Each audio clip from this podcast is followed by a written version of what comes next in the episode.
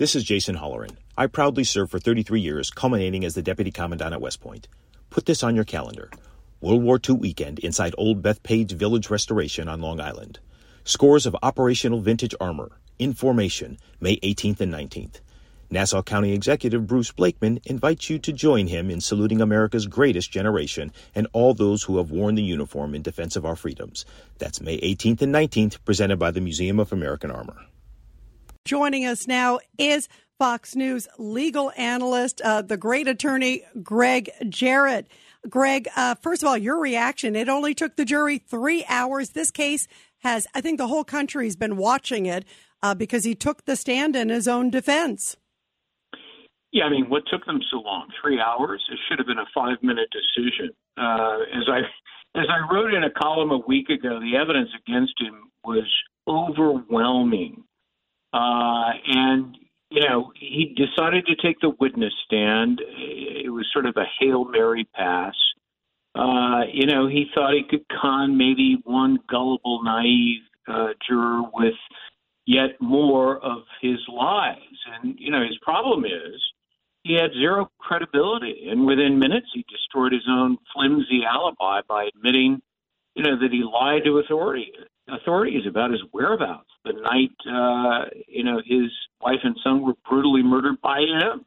And he told police and everybody would listen that he was sleeping on the couch. He repeated it over and over again for the last 20 months. Then suddenly, when faced with the cell phone video that shows him at the scene of the crime, literally three or four minutes before the murderers, he was forced to recant it on the stand and say, okay, you got me. I've been lying.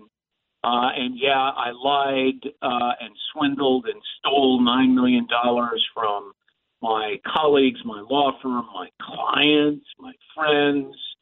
Um, I'm a big fat liar, but now I want you to believe me. Well, you know, in the real world, Rita, that doesn't work so well. And it certainly did not work well here. And you know, Gregg Jarrett, it was interesting, just like you said. And when he got on the stand, I was watching his testimony he said, I'm a liar, basically. He admitted that he had lied because, in this case, as you point out, uh, it was on the Snapchat that his son had. So it was social media, uh, basically on the iPhone. He didn't know it was there. You could hear his voice in the background. It got caught for being in the background. But then he said, Oh, I lied about businesses. Yeah, I robbed this person. I stole this from one of my employees. I stole this from my boss. Um, I'm a drug addict. But he said, I am not a murderer. And there were still people today when it went to the jury, and you know this, Gregg, who thought, will this guy maybe get off? Even though, like you and I, if I was on the jury, I agree with you. It would have been three minutes, not three hours.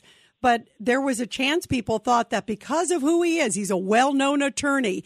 And he used some interesting verbiage on the stand, like, I didn't intentionally do this. I did, like, you could, like, talking like an attorney.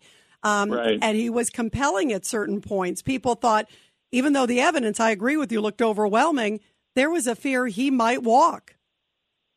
Yeah, I didn't buy his act on the witness stand for for one minute, uh, but I will say I was amazed to watch on television. You know, a, whole bunch of uh, lawyers and legal experts who said, "Oh, you know, this case has reasonable doubt written all over it because you know it's a circumstantial case."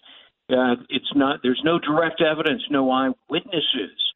You know that word circumstantial gets a bad rap. I take a strong circumstantial case over uh, eyewitnesses any day of the week. Why? Because uh, eyewitnesses tend to lie or make mistakes. They're fallible human beings. They misperceive. You know, lawyers are fond of saying if if you have an automobile accident with 20 witnesses, you're going to get 20 different versions of what people claim they saw. Uh, whereas uh, strong circumstantial evidence, like a cell phone video that places the accused at the scene of the crimes at the time of the murders, I mean, that's pretty much incontrovertible. Cell phone videos really don't lie. And it, you know, this was a high tech case, I will say, because wasn't just that. It was, for example, the navigation system in his, you know, SUV when he pulled up and called 911. Uh, 20 seconds elapsed uh, between the time he turned off the engine and the time he called 911. And Getty told police, "Oh, I I got out of the vehicle. I went over to the bodies. I, I first I checked my wife and and and touched her, and and then I went over to my son son's body and I tried to turn him over, and his cell phone fell out. And I I put his cell phone back in." And yet, well, first of all, you can't do that in 20 seconds. That's just completely impossible. So that made no sense. And and second of all, there, there's no blood on him. I mean, they, they were lying in pools of blood. There would be blood on his shoes, and if he's touching bloody bodies, blood-soaked bodies, there'd be blood on his hands and probably on his clothing. And yet he was clean as a hound's tooth. So you know, and then he he lured the victims to the property that day. So said uh, people who testified. Two uh, other people said he tried to get me to lie and change my story to conform with his. You know, th- this is a guy who has a reputation as a bully. Uh, a judge came up to me. Uh, I, I live here in South Carolina. A judge came up to me said, he's former judge, former prosecutor, he said, I've known Alex Murdaugh for decades. He's always been a miserable, awful human being. And I think the jurors in the end reached the same inexorable conclusion.